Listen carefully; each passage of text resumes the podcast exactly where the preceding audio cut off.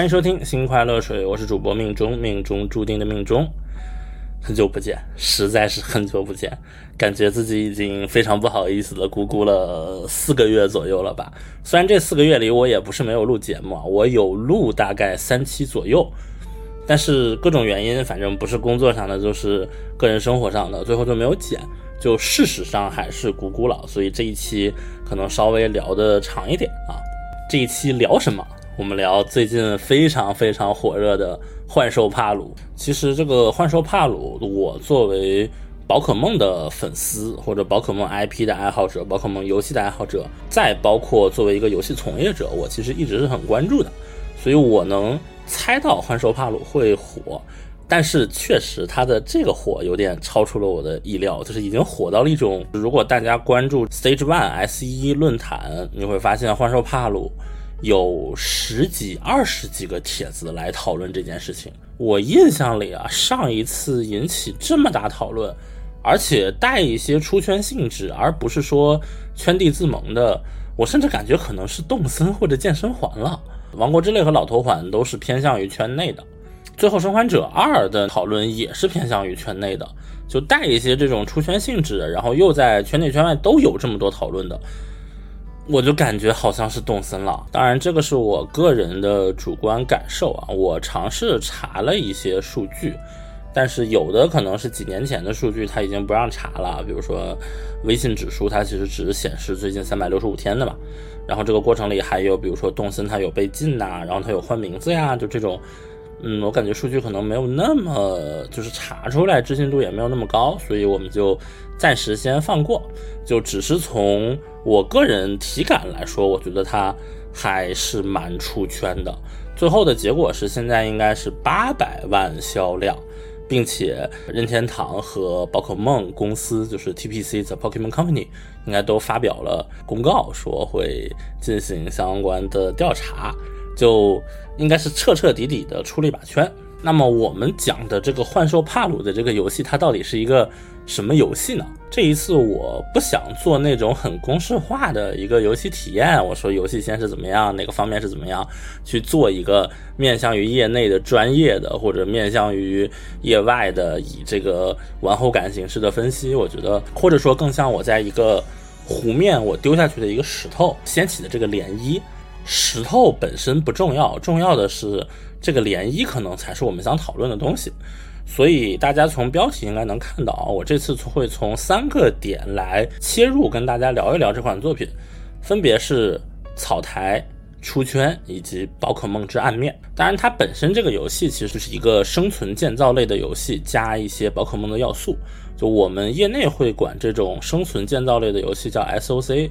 Survival Open World Craft。对，因为生存建造这个词听起来稍微还是有点绕的。最出圈的其实还是应该是 Minecraft。当然，Minecraft 它本身是一个全体塑化，就整个世界都是由方块去构成的，所以又会带很多建造属性。我们粗略一点的说啊，这一类游戏一部分派系可能会往通过恐怖去渲染生存的压力，主要让你去注重生存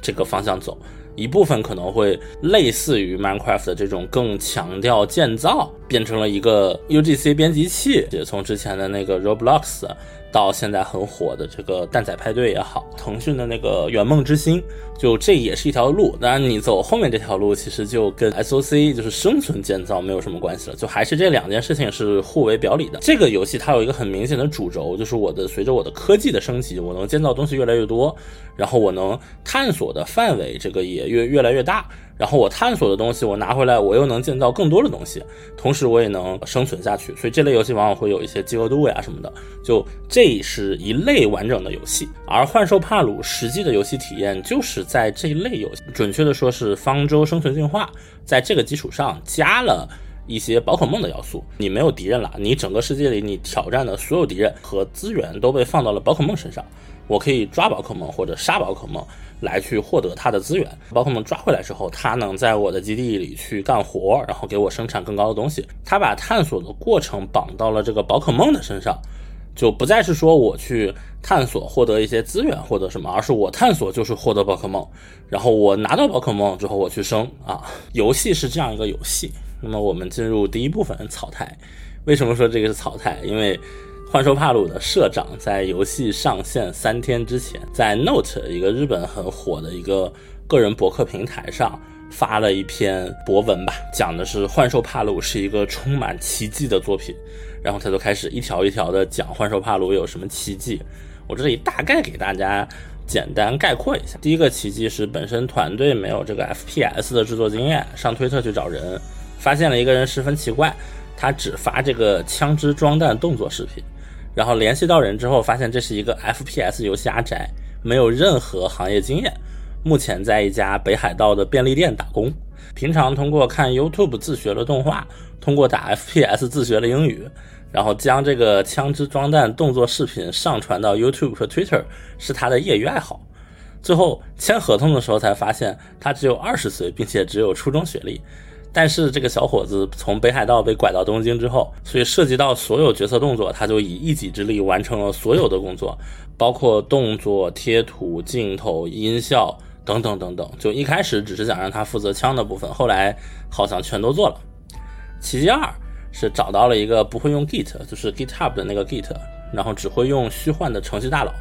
整个项目迁到了虚幻。然后大佬 carry 全场，组建了这个程序团队，并且管理好了所有下属程序员。当然，这个事情侧重点不太对，就是那个大佬他其实并不是不会用 Git，他是说对于游戏来说，你要么用 P4，要么用那个 SVN，就这两个确实对于游戏开发来说是比 Git 是要好用的。同时，他们迁移到了虚幻，就这件事情，从这种小体量的团队来说，确实是好事。如果你不需要一个明确的美术风格的话，虚幻其实比 Unity 是更容易上手的，比如说它自带的很多插件呀，然后它的动画的衔接啊、融合呀什么的，就这种都会做得很方便。奇迹三是说他之前做这个创世理想乡的时候，全部用的是免费模型和免费绑绑定，没有任何模型的制作经验，然后招到了一个资深模型动画师，使用插件量产动作，并且为后续开发批量动作建立了一个体系。奇迹四，二一年公司只有十个人，决定做帕鲁时组建了一个四人小组，花了三个月做了第一支预告片，然后发现反响不错。原本打算在一年内完成游戏，但是游戏规模太大。这个时候他意识到了这是一个大型项目，但是他决定孤注一掷扩招，不管花多少钱也要开发。最后三年期间，一共雇佣了四十多人和大量外包，大概花了十亿日元左右的预算。奇迹五是。一切的关键是女大学生，有一位应届毕业女大学生应聘百家公司都被拒了。女生第一次给他们发邮件也也被拒，但是三个月后再一次主动发来消息，最终聘用了她。画画速度非常快，比他们见过的画师快四到五倍，并且反馈修正的速度也非常快，只要给出正确指示，马上就能得到反馈。因为他才能完成一百个宝可梦的设计，并且说大部分设计好像都是他完成的。奇迹六。啊，是一个偏向于自夸的奇迹，是说小体量的团队呢，很多东西很难兼顾，然后大体量的团队呢，为了稳定性，往往会选择将一个强大的 IP 附加到已验证的玩法，最多是做一个微创新，然后将这个良好的图形效果和经过验证的乐趣结合起来，就足以来进行商业销售，不需要有爆炸性的娱乐性。但是它原文是说，这样就导致了。极其有趣的游戏，小团队做不出来，大团队不会做。他认为帕鲁是一款非常有趣的游戏，这件事情太过不可思议，简直是奇迹。它有基于旷野之息和原神不一样的这个新颖性啊，然后他们对这个游戏优势在哪里非常清楚，觉得这个游戏非常新颖。就这一段其实稍微有点尬，因为如果是别人夸还好。你社长自己夸自己的游戏，然后我觉得作为策划或者作为制作人，你应该有这个自信。但是你这么还是有点太自卖自夸了啊！就你这个话置信度其实不高。但我们实际上玩下来之后发现，嗯，我觉得他说的话有六分吧。就是他到底有没有去这件事情，我们后面可以详细展开讨论一下。但是绝对没有他说的这么夸张。说回这个公司和社长，这个公司叫 Pocket Pair，它其实是一群几乎没有游戏开发经验的人去成立的一个新的团队。就之前做了两个游戏，第一个叫《超载地牢》，其实是一个把《皇室战争》和《杀戮尖塔》这两个游戏缝在一起的。第二个游戏叫《创世理想乡》，它是。也是生存建造的玩法，但是有很多各种要素，并且缝合了旷野之息的一些东西，比如说它的那个滑翔伞。然后这个时候，他们就开始以这种缝合怪来自我来自黑，就是以缝合怪来自黑作为一种宣发手段，并且他们的 PV 剪的也和这个塞尔达很像。就当时会有一个梗段子说，坏消息是缝的，好消息全都缝了。就类似这样的形象来引流，就获得了一定的成功吧。生涯应该是卖了一到两百万份左右，然后就到了幻兽帕鲁，就他们这一代。当然，就是最近他们还有。内部还搞了一个，就是以空洞骑士的画风加上就是奥德赛丢帽子或者卡比能吸引，就是把敌人抓起来的这样一个机制。就是他做的是那个女巫能把帽子丢到敌人身上，然后就可以附身成敌人，带有一些银河城要素的肉鸽游戏。同时，他们又把这个肉鸽缝了一些建造。就有一点农村证或者天穗之孝道机的那种感觉，但是你从这里就能看出来，这个社长其实他可能是真爱建造类游戏的。就创世理想乡缝了塞尔达也要加这个建造，然后幻兽帕鲁缝了宝可梦要加这个建造，新出的那个游戏缝了空洞骑士也要加建造，而且还是多人建造，就感觉这个是他的真爱啊。话说回去，就实际上在我游玩这个游戏的时候，我的体验是什么？我体验就是粗糙。它 bug 非常多，各种地方做的都很糙，但你会发现它的这种粗糙是一种恰到好处的粗糙，就这个不是夸，我是说它的粗糙的程度是处在一个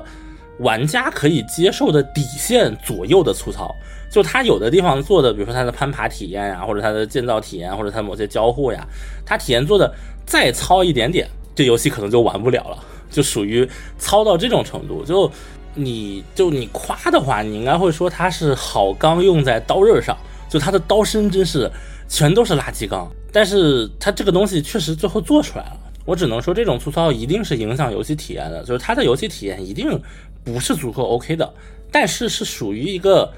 尤其是大部分玩家，就是没有玩过很多类似的游戏，对这种游戏没有很高要求的，就不是核心玩家。对于泛玩家或者第一次玩 SOC 的玩家来说，它一定是一种可以接受的，因为可以接受，所以我就可以玩。就它其实是解决了这个问题，就它的粗糙程度，我觉得属于卡在了这个界限上。我本身玩了二十多个小时，就我第一个存档是跟我们公司，我们公司的程序大佬。直接在公司的服务器上建了一个私服，是真的公司的内网局域网，三十二个人的世界，好像有十几二十个人一直在玩吧。后来就他这个服务器做的太逆天了，好像是打 log 的时候把我们服务器的磁盘给占满了，没有任何备份，然后所以我们这个服务器上的存档就崩了，所有人的努力就付之一炬了。然后后来我自己又开了一个新账号，但这个时候我在玩，特别是我一个人玩的时候，它很多数值也是很不合理的。所以我就开始把倍率都调高呀，然后有的地方我再改一下呀，我基本会快速的跳过一些前期和中期的阶段，最后我他几只神兽抓了，然后级别满了，大部分能体验的应该说都体验了，然后我觉得差不多了，这个时候我的游戏时间是二十多个小时，就是因为我跳了很多很重复坐牢的过程。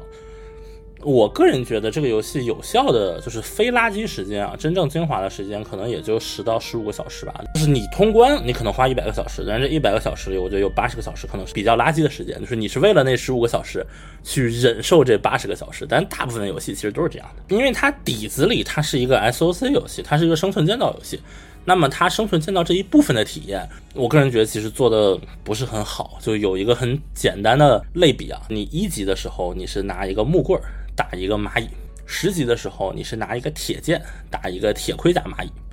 一百级的时候你是拿一个钻石剑打钻石盔甲蚂蚁。你做的所有事情就是拿剑打蚂蚁，只是这个过程中啊，你的包装、你的特效稍微换了一下，就没有什么其他的机制上的或者策略上的进化。这个是我觉得它 SOC 部分做的其实嗯不是很好的一个地方，所以大部分玩家可能。二十级以后，你就会明显感觉到，嗯，会逐渐开始流失，或者逐渐觉得无聊。如果你多人，你最后会玩下去。但是，就还是我前面说的，就这个时候，我们是应该能清晰的分辨出来，什么时候我是为了其他的东西，我在忍受你这个游玩的过程，还是说游玩的这个过程本身就很有趣，我是为了这个过程，我是在享受的去玩的。所以我当时二十级的时候，我也有点想流失，然后我很期待的是流水线。因为一开始大家看预告片也觉得帕鲁做流水线这件事情还挺有意思的嘛。然后顺便一提，我觉得帕鲁这个名字起的还是挺好。我只说中文帕鲁，不说炮啊，就帕的这个爆破音，然后比起宝可梦前两个这个三声或者赏声，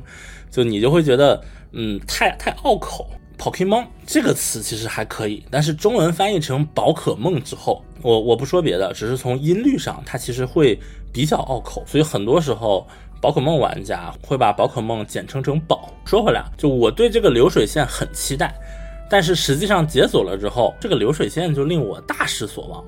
因为它和工作台的区别只有两个，第一个是它需要耗电，所以我边上要。造一个发电塔，第二个是它速度快一些，能造东西多一些。就它本质上就是一个高级工作台，它根本跟流水线一点关系都没有。它这个流水线只是一个外壳上的包装，就是它并不是异形工厂或者戴森球那种真的流水线，它也没有任何附加的。我刚才说的有一定的策略或者有一定的玩法的东西，它只是数值上的换皮。所以很快我就腻了，然后后面我就。改了一些，然后这个过程就会开始坐牢。比如说我这个地方，我可能需要挖一千个石头，然后我就哐哐挖。我不哐哐挖，我就搞点帕鲁，让他们帮我哐哐挖。那其实还是哐哐挖。就这个时候，它变成了一个非常重复的过程。就从游戏设计出发，我个人认为，这种时候最合理的做法应该是，我有一个低概率的东西。就是低概率的一个质变点，然后在我达到这个质变点之前，我有很多东西，就比如说我可能需要去探索，然后我探索到某个地方会有极低概率会出一个东西，但只要这个东西一出，我就立马所有基地都可以翻一翻，然后我再去找这个东西的过程中，我可能会遇到很多其他东西，所以我的体验是不重复的，而不是说我这个东西。就是我有一个进度条，我要重复干一千次，然后干到一千次，我就一直非常重复。我这个过程中不能干别的，靠量变来解锁一个变化。我觉得这个时候，就玩家更多的是坐牢完了，长出一口气，我终于不用再坐牢了，而没有那种真的兴奋感。所以总的来说，帕鲁的 SOC 的这一部分做的很差，但是它结合上宝可梦之后，玩家的前十个小时，我觉得游戏体验是非常强的。就这个，我们放到第三部分再来说。那我们回来一看，就是你会发现，整个这个游戏它的这种粗糙程度，包括它 SOC 部分的这个制作方法，它能体现的一件事情是，整个公司，就你能感觉到整个公司或者说这整个项目，它的风格是一种无所不用其极的快。有几方面吧，就第一方面是他们肯定很坚定，他们不纠结，就他们不会在一些。细节体验上去纠结，因为他们觉得这个东西我只要做的 OK 就够了。就是我对于泛玩家来说，我只要没有那么劝退他，有一定程度的劝退他就行了。我不需要保证某个细节打磨的非常好。就其实我们很多时候做大型项目的时候，会在某些小细节陷入这种纠结，这种纠结其实耗了很大的时间。我觉得这个是他们的一个比较好的特点吧。但是另外一点就是他们在这个纲要下。去贯彻了，就是无所不用其极的快。我为了快可以付出一切的时候，你会发现，哎，他们的宝可梦的设计基本上是从宝可梦那里拿过来，然后再缝的，声称靠一个女大学生完成了。我觉得他们后期肯定是用 AI 的，包括他帕鲁的社长他自己也发推特说 AI。但是他第一个预告发布的时候是二一年年中嘛，那个时候 Stable Diffusion 的功能好像也没有那么强，所以我觉得，我个人觉得他这个女大学生。就或者说，起码他们前一批的宝宝可能就是直接抄的，就是直接呃东西拿过来改吧改吧改吧。当然这件事情就看你怎么去界定抄袭啊。我觉得关于抄袭这个问题其实比较大也比较复杂，我不想发表太多的东西。然后尤其是里面有一些是法律层面界定的问题，它和我们道德上的朴素认知本身就有差异。但是我想说的是，就是抄这个行为。从一个玩家，或者说哪怕从创业者的角度，我个人认为，尤其是偏玩法的抄，它最后其实是有一些成王败寇的意味在里面的。就当然你美术资产偷，那你是纯偷，那你这个东西你盗用你是纯找死，或者一些专利上的呃侵权，就这种是另外一码事。我们只说玩法上的这种抄袭，或者说游戏里的某一些设计层面的抄袭，我个人觉得，嗯，比如说你星露谷最后做的非常好，那。我觉得你就是发扬了《牧场物语》或者模拟经营这类玩法，因为从零到一是创新，从一到零点一也是创新。这个世界上没有那么多无中生有、从零开始的创新。呃，哪怕是任天堂，哪怕是旷野之息，他自己也说自己受前面的很多。沙盒类游戏或者 SOC 的启发，苹果或者微软那一套，其实他们抄的也是之前的那个失乐园区里的很多天才般的呃设计和想法。只要你最后这个体验是好的就 OK 了。但我们很多时候很讨厌的是，我直接抄了一块儿，就甚至我抄了不该抄的，就或者说我抄了之后我随便改了改，我把该改的地方我没改，不该改的地方我改了，最后导致这个体验很差。就很多时候，其实我们说它山寨。我们说的并不是说，因为它山寨了别人，而是因为它是一个廉价的山寨品，它的质量是次的。就我觉得是这种感受。所以在这个层面上，我觉得如果要去谴责帕鲁，但就其实是最后他超出的这个结果很差。但是对于帕鲁自己来说，他又觉得五十五分就够用了。就在这个层面上，他自己不纠结啊，所以他觉得无所谓啊，他是无所不用其极的。但是如果你想做一个九十五分的宝宝类游戏，那你必须要有你自己属于你自己的宝宝的设计风格、宝宝的设计语言，甚至宝宝如何和场景协调，宝宝在世界观上又怎么样？就这一系列，如果你要到九十五分，你都是要有的。但是如果你只是五十五分，从开发的角度上来说，它这个也是一个方法，只是这个方法对你的道德。的要求是有一些那什么的，对吧？这个我们具体就不讨论了。但反过来说，就最后最后我们再看他所谓的这个草台事情，你会发现一件很可怕的事情，叫这个游戏的开发成本花了十亿日元，换成人民币是五千万人民币。就是在他所有的一切能抄就抄，没有任何的负担，在所有东西都用最快的情况下，他也用了五千万人民币。就这件事情其实是挺可怕的。但你会发现。就在用幻兽帕鲁这个情况，他做的这么糙的情况下，就比如说我的宝宝设计，如果我要换成一个好一点的宝宝设计，我的时间很有可能是要花五倍、十倍往上翻的，那我的成本也是五倍、十倍往上翻的，那五千万就不是一个小数字了。就所以这类游戏的开发成本，我觉得也是一个后面我们会再聊一下这个事情，就只能说结果是它也不便宜。第二部分我们聊一下幻兽帕鲁是如何出圈的。其实我们从最早的《幻兽帕鲁》二一年，我前面说了，他们最开始是四个人，三个月做了一个 PV，这个 PV 反响很不错，之后他们才有的立项，就他们是面向 PV 或者说面向 PV 的反响去立项，最后做出了一个完整的游戏。你会发现，他最开始的 PV 是有一点 c u s o game 的那种感觉，就是所谓的恶搞游戏，或者说就像他自己说，他是缝合怪游戏，你能看到。最开始的 PV 基本上呈现的都是小点，而且它有一部分就是牧场的生物，就是纯牧场，比如说戴着安全帽的企鹅，然后比如说就是羊，就是奶牛，就这种东西，它是纯生存建造里或者说模拟经营里的牧场相关的那一部分的动物，它把这一部分扣了出来。然后另外一些就是玩梗的宝可梦，比如说我把羊拿过来，我让这个东西去开枪，或者我让这个。龟壳上有刺的乌龟旋转，然后去把这个石头打碎，拿到底下的财宝，然后或者我丢一个电系宝宝到水里，然后让它放电，然后把水里的鱼给那个电出来，就这些东西，你会发现都是一个一个点子，然后在这个时候它其实是很散、很恶搞的形式的。我个人觉得它这个缝合从这种角度上讲是成功的。就也有些人管它叫任天堂嘛，就是缝纫的任 任天堂。就它最后缝合出来的是一个以宝可梦以宝可梦收集为核心的 SOC 类型的游戏，在这个里面，玩家去收集宝宝的意愿会非常强，而且这个架构是统一的，就是每个宝宝它有一个主动技能或者一个被动技能的功能，然后每个宝宝在家园里能能干什么。最后这一套，我觉得它缝的从玩家体验上讲是 OK 的。当然，就像我前面说，它很糙，但是是 OK 的。所以你会发现在这个过程里，它其实舍弃了很多它前面的东西，比如说它前面有一个那个镜头是一堆企鹅叠高高，就是可能叠了二十个企鹅，然后从下面开始往上运木材。然后你用木材去造房子，但是实际上这个游戏里你去造房子、造地基，一秒就直接刷出来。因为从玩家体验上讲，就是这种点子其实它就不好落地。如果你强行要把这种点子做出来，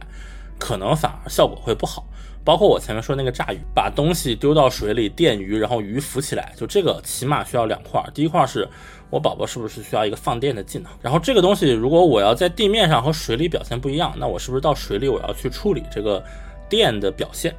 第二个是我这些鱼是不是要原本在水底，然后它这样一电，我把它电出来，那水底它们是以一种什么样的形式去存在的？然后或者玩家这个时候怎么去发现它？你发现这一套做起来其实是很复杂的。最后我们在游戏里实际看到的是没有水，水都是浅滩。我印象里基本没有水啊，就基本上都是在浅滩有一些宝宝。就就直接还是贴在那个地表去移动的，就跟在草原没有任何机制上的变化。你会发现，就好的一方面讲，就是它落地的这一套体验还 OK，但是坏的一方面就是它前面所谓这些梗，它其实并没有完整的都纳入到游戏里。但我个人觉得，从最后的游戏体验上讲，它确实是把这两个东西给缝起来了。就是玩家玩的时候，我既有收集宝可梦的动力，我又有这个生存建造，我去造球啊，造别的东西啊。然后造一些这个呃不同的设施啊的动力，就这两部分动力都有，所以就玩家会玩下去。如果大家去看它的 PV 的话，你看它发售的时候的那个发售 PV，它非常好的把这个游戏所有的玩点都展示出来了。就是你看，我们有这么多宝宝，我们有上天入地的宝宝，我们宝宝可以有什么用？我们这个宝宝可以跟玩家有怎么样的合作？我可以怎么枪战打他？你会发现他的 PV 是非常简单直白，就能让人去明白，并且把它最大的卖点全部展示出来的 PV。就这个 PV，我觉得拍的还是挺有水平的。之前其实录过一期节目，叫《策划的三角力量》，或者说游戏设计师的三角力量，是我跟一位前辈一起讨论。想当一个游戏设计师或者一个游戏策划，最重要的三个东西是什么？当时我们是这么聊的：第一个东西是感知，就你必须要能感知到很多很细微的东西，或者你能感知到体验，或者你能快速感知到一个玩法的核心的乐趣、魅力在哪里。第二个是你要有一个想表达的东西，就你要有一个对象，就是你一定要把这个东西做出来。第三个是表达，就是你要把这个对象能表达出来，无论是从你的脑海里表达成一个游戏落地的实体。还是你通过表达把你的愿景传给别人，因为策划是要靠程序、靠美术、靠其他同学一起去工作的。你通过表达让大家一起实现你想做的东西，就是无论这是提需求啊，还是其他方面的表达。第三个是你最后表达出来的东西，你要能让玩家能理解到，就是最后把你这个东西传到玩家。总的来讲，都是你想做的这个东西的对象的表达。就只要你把它表达出来就好了。就从这个层面上讲，你会发现。幻兽帕鲁它的 PV 的表达其实是非常到位的，就从它第一个 PV 开始，它的表达一直很到位。虽然这个过程中我们能看到有一些变化，就额外说一个很搞笑的，就是它的 Steam 简介在一开始的时候还是跟那个创世理想乡一样，是自嘲我们是一个缝合怪型的游戏。然后后来火了之后，立马就说我们是一个可以收集宝宝的开放世界生存建造游戏，就开始 自己去掉之前自黑的那些标签了。但是你能看到的就是它整个所有的 PV，它是很能戳玩家的点的。所以这个时候我们讨论的就是幻兽帕鲁为什么会火，为什么会出圈在这里我们不做太多的概念上的切分啊，就我对于幻兽帕鲁，我们简单的把它划分成它的玩法是那个 SOC 的玩法，但它的题材，它的受众其实是宠物收集类玩家或者宝可梦类玩家，就这是它的赛道，你就会发现这个赛道就这种宝宝类的游戏，它太吸引玩家了。第一肯定是这个赛道本身是蓝海，这类宝宝类游戏太吸引玩家了。就我我不需要管它最核心的东西是什么，它外面套的那个壳就是这个世界上有很多宝宝，就这个概念非常吸引玩家。然后。幻兽帕鲁，它的 PV 拍的又非常好，它能把这个这个事情给传达出去。这样的话会吸引到两类，我认为比较大的泛玩家。第一类是我本身就对这个题材特别感兴趣，就这一类玩家，他可能没有玩过任何一部宝可梦，他都是纯的泛玩家，他很吸这一部分的量。第二类是他可能是对宝可梦有了解的玩家，他之前很想玩。但是可能因为比如说宝可梦是回合制，或者宝可梦在 Switch 上它没有这个平台，它没有玩，就是它其实是已经了解了，已经是你这个 IP 的受众了，但是它不玩你这个 IP 相关的游戏，所以他从来没有玩过宠物收集类的游戏。他看，哎，原来这好像是一个即时制的开放世界的宝宝游戏，他就来玩了。他可能会很大程度的吸引这两部分玩家，然后同时他的这个直播的效果就跟所有的。SOC 直播效果都很好一样，它的直播效果也很好，同时直播效果很好，又会再带来一批看直播的人也玩，因为它不是那种纯综艺类的糖豆人或者其他的游戏，可能是我看主播玩好，我自己玩就没什么感觉，对吧？然后但是呢，SOC 这种多人合作的，是我看主播玩好玩，我自己跟别人多人玩也好玩。就像我一开始，我玩到十个小时的时候，我是想退坑的，但我有一个同事一直拉着我玩。我说好吧，那我这个继续跟你玩。就我有很多朋友，跟他们聊，说他们在玩帕鲁的时候，其实也都是自己想退坑了，但是朋友还拉着一起玩。其实大家一边玩游戏一边这个聊聊天，就是这种形式。它并不是一个就我们多么沐浴更衣去欣赏一个第九艺术的东西，它更像就是给朋友们一起玩游戏、一起聊聊天提供一个平台。它可能更有这个作用，但有这个作用，它就有粘性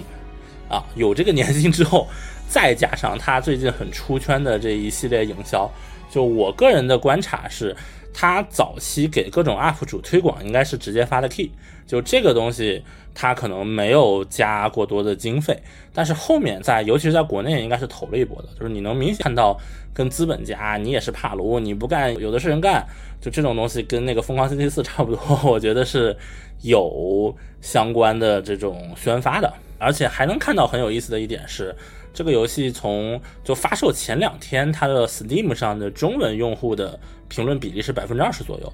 但是到前几天的时候，就再过了四五天的时候，中文用户的评论比例已经涨到百分之三十五以上了。那其实就说明你的。就是中文的玩家比其他玩家有一个极高，那这个极高，我个人觉得一部分原因应该就是因为它这个宣发，应该还是买的营销啊。然后在演化的时候，你会发现它就开始变成了一个舆论漩涡。你在网上会看到这样一些情况，就比如说很多人会说支持帕鲁正义暴杀 Game Freak 啊，这就是我想要的宝宝可梦啊。然后又有一批人会说，嗯，原神出来，你说抄；创世理想乡出来。你说抄，幻兽帕鲁出来，你说支持暴杀了，你是不是屁股有问题？你什么成分啊？然后就开始，就你会发现有有一些可能任天堂的核心的玩家，或者宝可梦的核心的玩家，或者原神的核心玩家，就所有人就都开始打了起来。就你会发现，这个时候对于幻兽帕鲁这个游戏的讨论，我们大部分时候会偏离它的本体，就是会去讨论一些。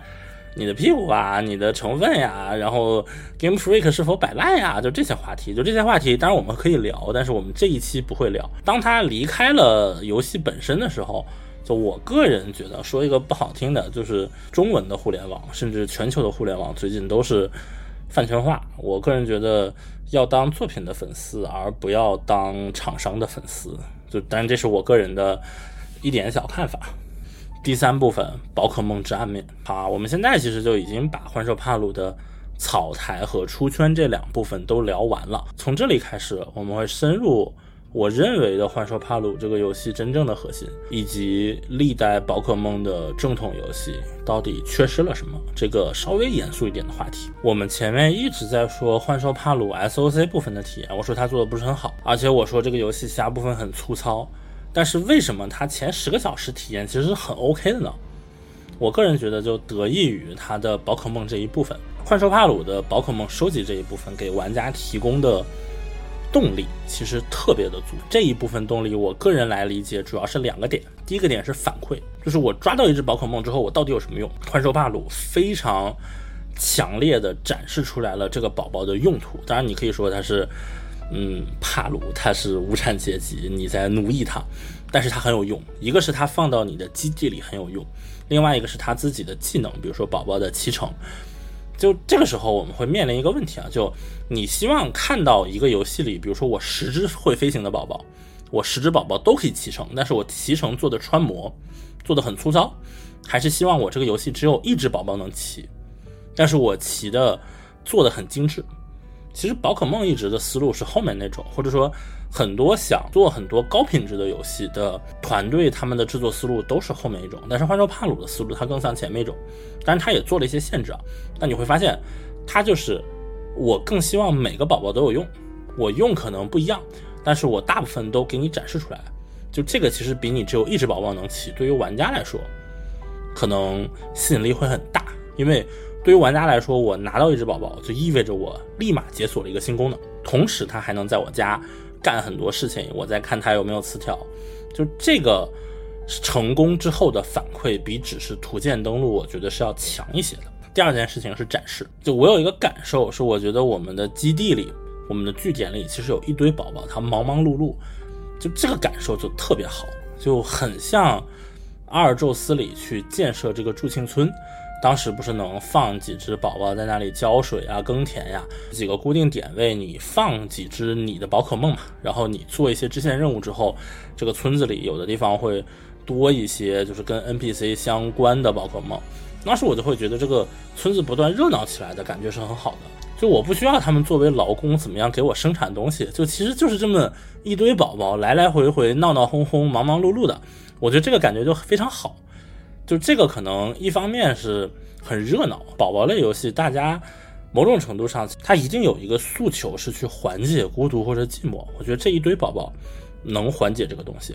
第二个就是它其实是提供了一种展示，就是我抓到之后，我一定要有一个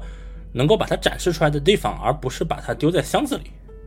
就这个展示跟用途可能还不太一样。就是这个展示是我所有的收集行为的一个展示，就从这两部分来说，反馈和展示加起来，就会发现它让我去抓一个宝宝的动力变得非常强，然后再搭配上本身生存建造的这一个循环，就导致了它的前十个小时体验一定是 OK 的。就如果是一个单机游戏，我觉得一定是这样做。就因为一锤子买卖，我只需要保证前十个小时玩家玩得很开心了，大家不会真的那么计较说你这个游戏到底能带来五十个小时还是一百个小时非常好的体验，或者你要一直更新。当然，如果你是一个长线运营的服务型游戏，那是另外一回事啊。我只说它作为一个单机买断制的，它只要前期一段时间的体验是。足够 OK 的，那我觉得它作为一个商业模式上就是成功的，就这个也是大家能看到的现状。其实并没有多少人真的去退款帕鲁，就是因为它前面这个配合上宝宝加上 SOC 的这个循环是，我觉得从玩家体验上是很 OK 的，甚至说这个体验其实是比宝可梦的收集动力要强的。就我个人一直觉得，就我们看一下宝可梦本身的体验是什么嘛？宝可梦四要素。收集、培养、对战、交换，就收集和养成，我们先放在一起看。我们只看我收集之后、养成之后，你给我的靠什么去验证我收集之后的这些成果呢？那你要么是对战，要么是交换。交换是一个频次很低的行为，而且它。它没法验证你养成的结果，对吧？它可能是一种这个收集的手段。然后对战呢，打对战的玩家又有多少呢？确实很多玩家会，因为有很多玩家会呼唤说，我们希望有对战塔，我们希望有这个对战开拓区，怎么怎么。但实际上这一部分玩家比例就已经很已经很少了。同时，在玩 PVP 的玩家比例就更少。但是我们反过来说，当玩家呼唤希望有一个呃对战塔的时候，其实它本质上的呼唤就是我宝宝养了没有用。对吧？无论是我阿尔宙斯的梦天连战还是怎么，它本质上呼唤的都是这个。因为如果不是这个的话，你会发现你的动力只有两个。第一个动力是强行塞给你的，希望你完成图鉴，但这个也不能叫强塞，就是这个是一个设定，这个是玩家。进入游戏时和开发者达成的一个共识，就我们的终极目标就是收集图鉴，而不是有一个什么史诗般传奇的剧情。这个其实在舰队的一周目它体现的比较强烈，对吧？第二个就是我自己给自己自愿制造的一些，我要刷闪光呀，或者我要呃六 V 呀，怎么怎么怎么，就这些可能是我给自己来定的一些目标，但是这些目标一定是非常的。个人化的，就它并不是你能期望每一个宝可梦玩家都会有这样一个目标，对吧？它只是说我自主可以有，那每一个玩家都会有的目标就是收集图鉴，那这样就会导致了一个问题，就是我是为了收集而收集，这件事情当然没有错，你从收集的角度上来看一定是 OK 的，就这个，我可以跟你展开说。我说收集之前本身它有剧情，收集之后会有奖状，然后会有闪符，然后我们会有呃亚文化的社区，我们会有历史文化的积累，这些都没有问题。但是最后我们归到玩家体验上的时候，你会发现，我抓一只宝宝抓到了，图鉴收集到了，这只宝宝就被我扔到箱子里了。除非我非常喜欢它，收集变成游玩时候的一个终点，就除非是你非常强烈感兴趣的。而且收集本身这个诉求也并没有让所有玩家都接受。其实阿尔宙斯有点像这个例子，就是它投掷的那个手感确实做的很不错，但是它不能让你一直玩五十个小时，玩一百个小时，所以你就腻了。如果你投掷就是抓宝宝这件事情玩腻了，在阿尔宙斯里，你可能是会被卡的，因为你不抓，那你就没有钱，你就没有星级，然后你也没有素材，你会发现它什么都卡你。当时我有几个朋友其实。玩的很不适应，我我一问为什么，就是因为他们更想去看看风景，他们觉得每个宝宝抓一只就够了。就从他们的角度上来看，如果他们不去做 checklist，同时他们就又已经玩腻了这个投掷的手感，那这个游戏就卡住了。就我觉得这个其实就是宝可梦系列的整个游戏目前的一个困境，就是我想依托于战斗，但是战斗又没有那么多玩家喜欢。那我收集之后，我到底怎么验证我的收集？我收，尤其是我养成之后，怎么验证我的养成？你会发现，现在正做一直在做的事情是，我给养成减负，我不要你那么复杂、那么恶心、那么呕心沥血了。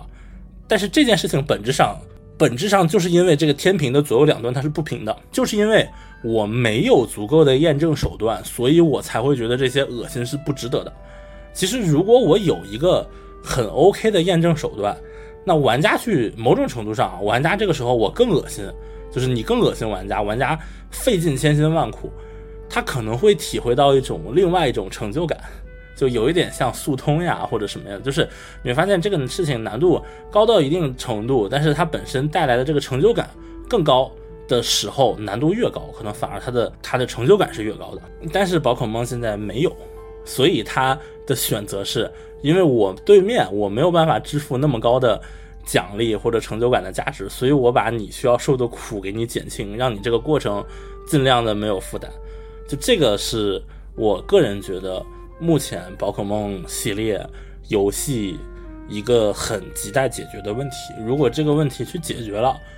那从宠物收集角度来讲，它可能就是一个非常完美的游戏了。当然，我们不谈一些画面表现啊或者什么。但说回来，幻兽帕鲁能这么火，其实还能看到一件事情，就是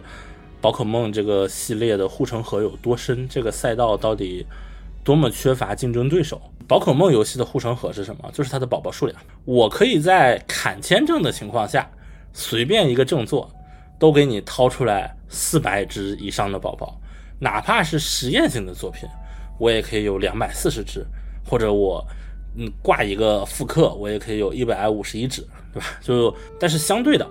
你任何一个同类型的游戏，磁带妖怪、多可比已经记了，Time Time 或者尼可梦这类游戏，你会发现能达到一百只的都非常少。在现在的这个情况下，你一部作品想开发一百只宝宝，这个成本还是相当之高的。而且更大的一个问题是，你今天就算做出了一百只，珠子里有四百只，就加上 DLC 六百只，你怎么去比？就这个，其实我觉得是，就是这类市场上一直缺乏一个中等体量以上的作品的原因。其实某种程度上，幻兽帕鲁这么火，是因为它填补上了这个缺口。在之前。唯一能有机会竞争这个缺口的，其实是 Time Time，对吧？就我们是太缺乏一部中等体量以上的作品，以至于当幻兽帕鲁出现的时候，所有人都很兴奋。我觉得这某种程度上也是一个解释吧。所以从这个角度上讲，我确实觉得这种游戏越多越好。但是肉眼可见的，你直接去模仿幻兽帕鲁的思路还是会找死。所以这一期就聊到这里吧。这个是我关于。所谓的宝可梦之暗面的一个个人角度的理解，好啊，就这一期其实时间比较长，也算是我这个一直咕咕没有更新之后的小小的补偿吧。后面尽量再去恢复啊，那就这一期就到这里吧。感谢你的时间，我是命中命中注定的命中，我们下期再见。